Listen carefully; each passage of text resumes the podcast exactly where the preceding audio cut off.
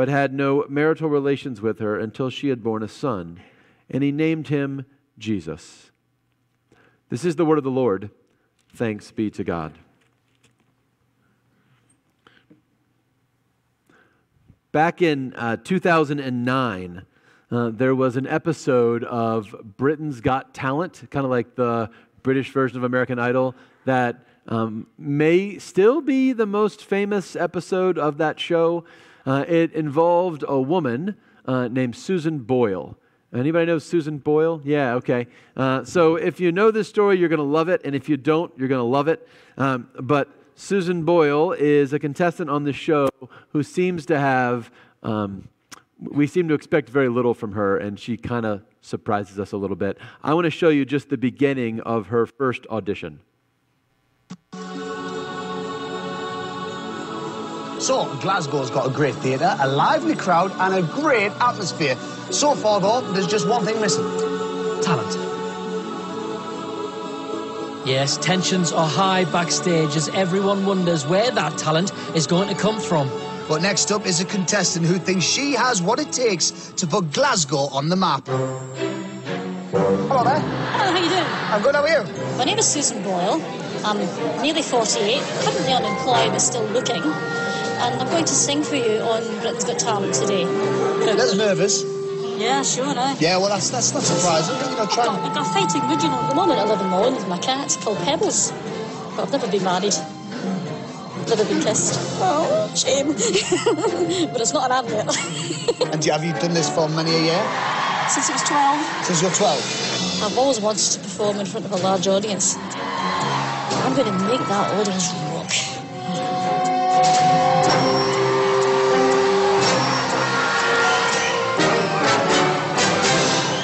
Hi, what's your name, darling? My name is Susan Boyle. Okay, uh, Susan, um, where are you from? I am from Blackburn near Bathgate, West Lothian. It's a big town. It's a sort of collection of, it's a collection of uh, villages. Had to think there. And how old are you, Susan? I am 47. And that's just one side of me.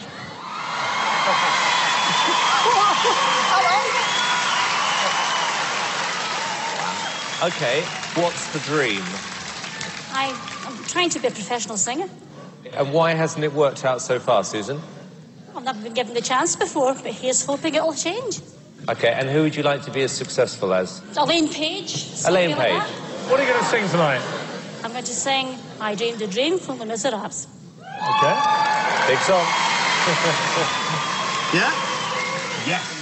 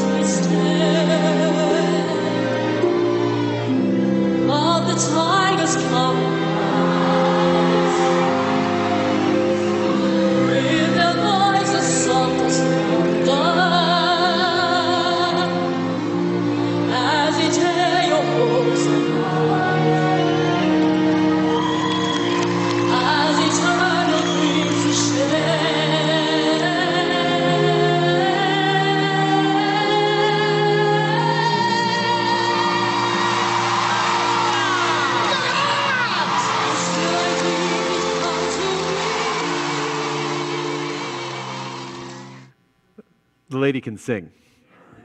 Uh, it's, a, it's such a great clip. Actually, I encourage you to go on YouTube and watch the whole thing. At the end of this little audition, all the judges do their speak up evaluation thing, and they all articulate what we were already thinking, which is, you know, you came out on this stage and you seemed um, unimpressive, right? you you kind of dress frumpy and you do that weird thing with your hips, and uh, you're, you're 47 and you're unemployed and you've never been kissed, and, you know, we're not expecting a lot. And then she just blew everybody away. Um, fun fact Susan Boyle, that was in 2009. As of 2021, um, Susan Boyle was uh, no longer unemployed. So she's sold 25 million records uh, since this show. Um, one of those is her debut album, I Dreamed a Dream, which is still, I think, one of the best selling albums of all time. Uh, she's sung for the Queen, uh, she's sung in Westminster Palace. She's kind of a big deal. Um, and what strikes me as interesting with her story is there, there's kind of um, there's kind of what we see, right, which is this quirky, odd woman who doesn't have a job and all these weird things. And there's what we don't yet see, which is this incredible future that she has and this majestic talent. And in between there, there's this dream. I know the song is I Dreamed a Dream. But did you notice the question that she was asked by Simon Cowell? Simon says, What's the dream? And she said, I want to be a professional singer. Uh, that dream she said she's had since she was 12. Now she's 47. It's a long time to keep hoping on a dream. It seems to me that this weird, wonderful moment on this television show from a decade or so ago really captures what's happening in our story with Joseph today.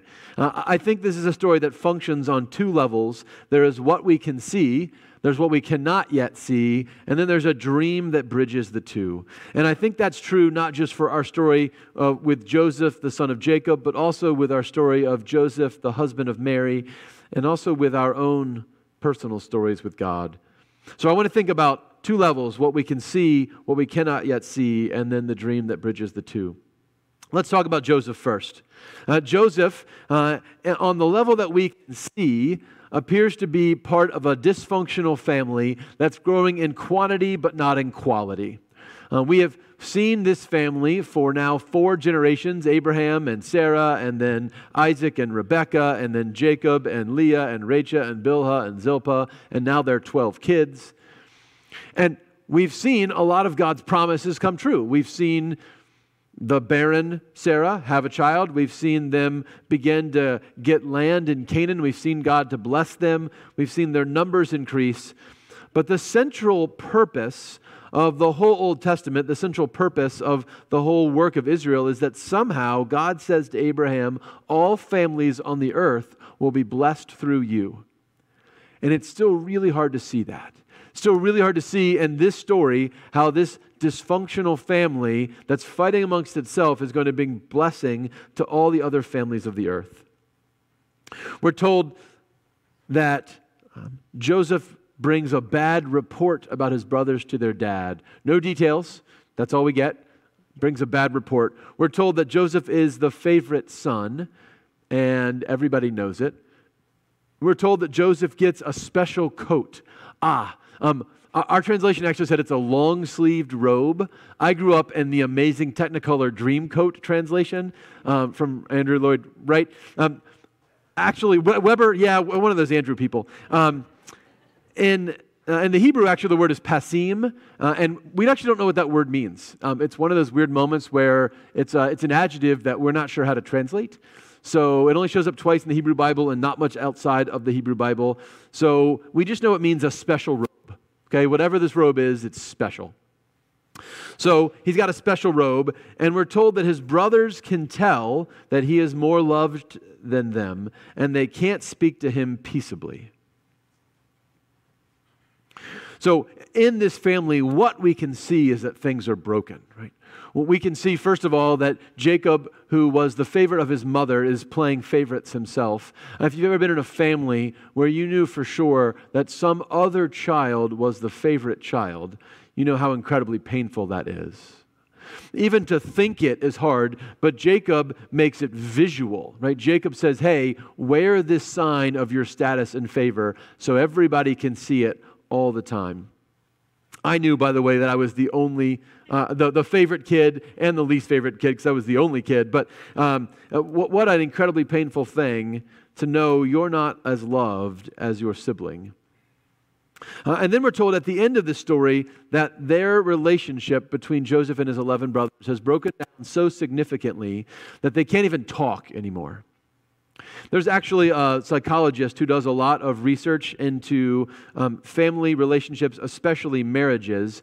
Uh, I've forgotten his name, but he has this amazing statistic. Uh, within a 93% degree of accuracy, he's able to predict whether a husband and wife will stay married with over the next five years, just from one meeting with them. Uh, and he says uh, the overwhelming critical factor about whether a marriage is going to work is not whether you fight a lot or whether you argue a lot or whether you agree all the time. He says the number one overriding factor that tells him a marriage is going to fail is contempt. Uh, contempt. When, when your spouse is talking and you're rolling your eyes at your friends. When you get to the point, not where you're fighting all the time, but where you are done fighting because you just don't care anymore. Um, when you get to the point where you just can't even talk anymore, that's where Joseph and his brothers are. They've stopped engaging. And this family just seems messed up.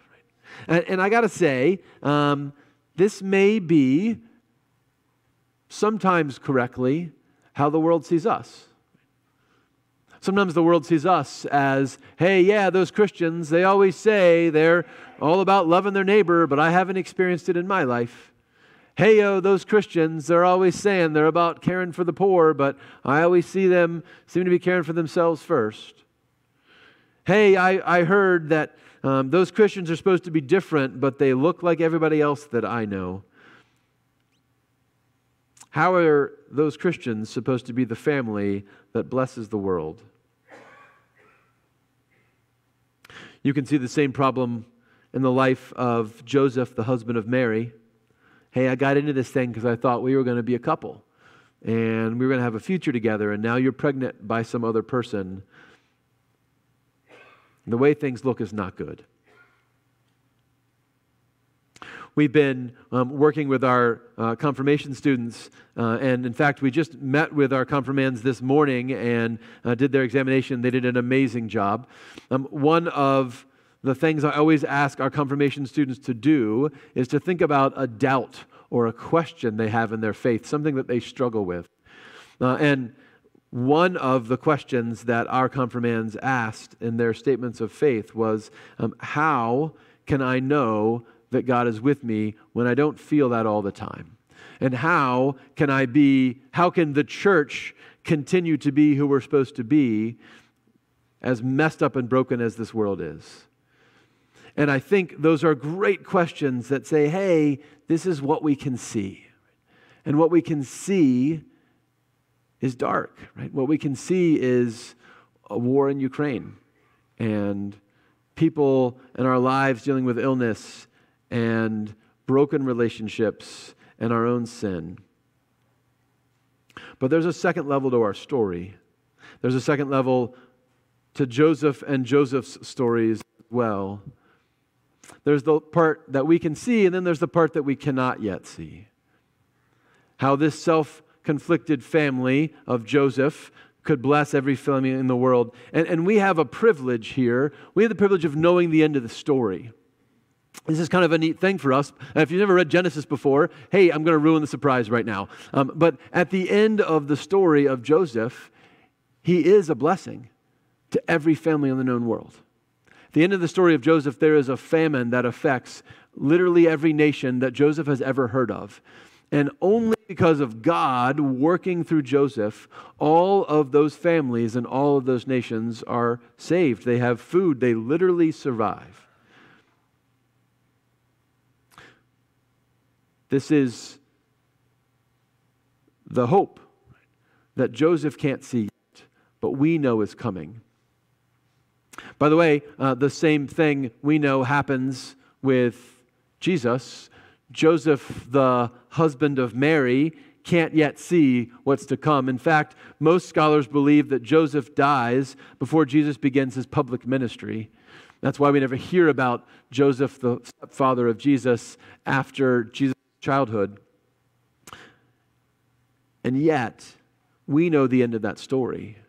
We know what Christ accomplishes and who he is and what he does to save not only Joseph's people, but all people.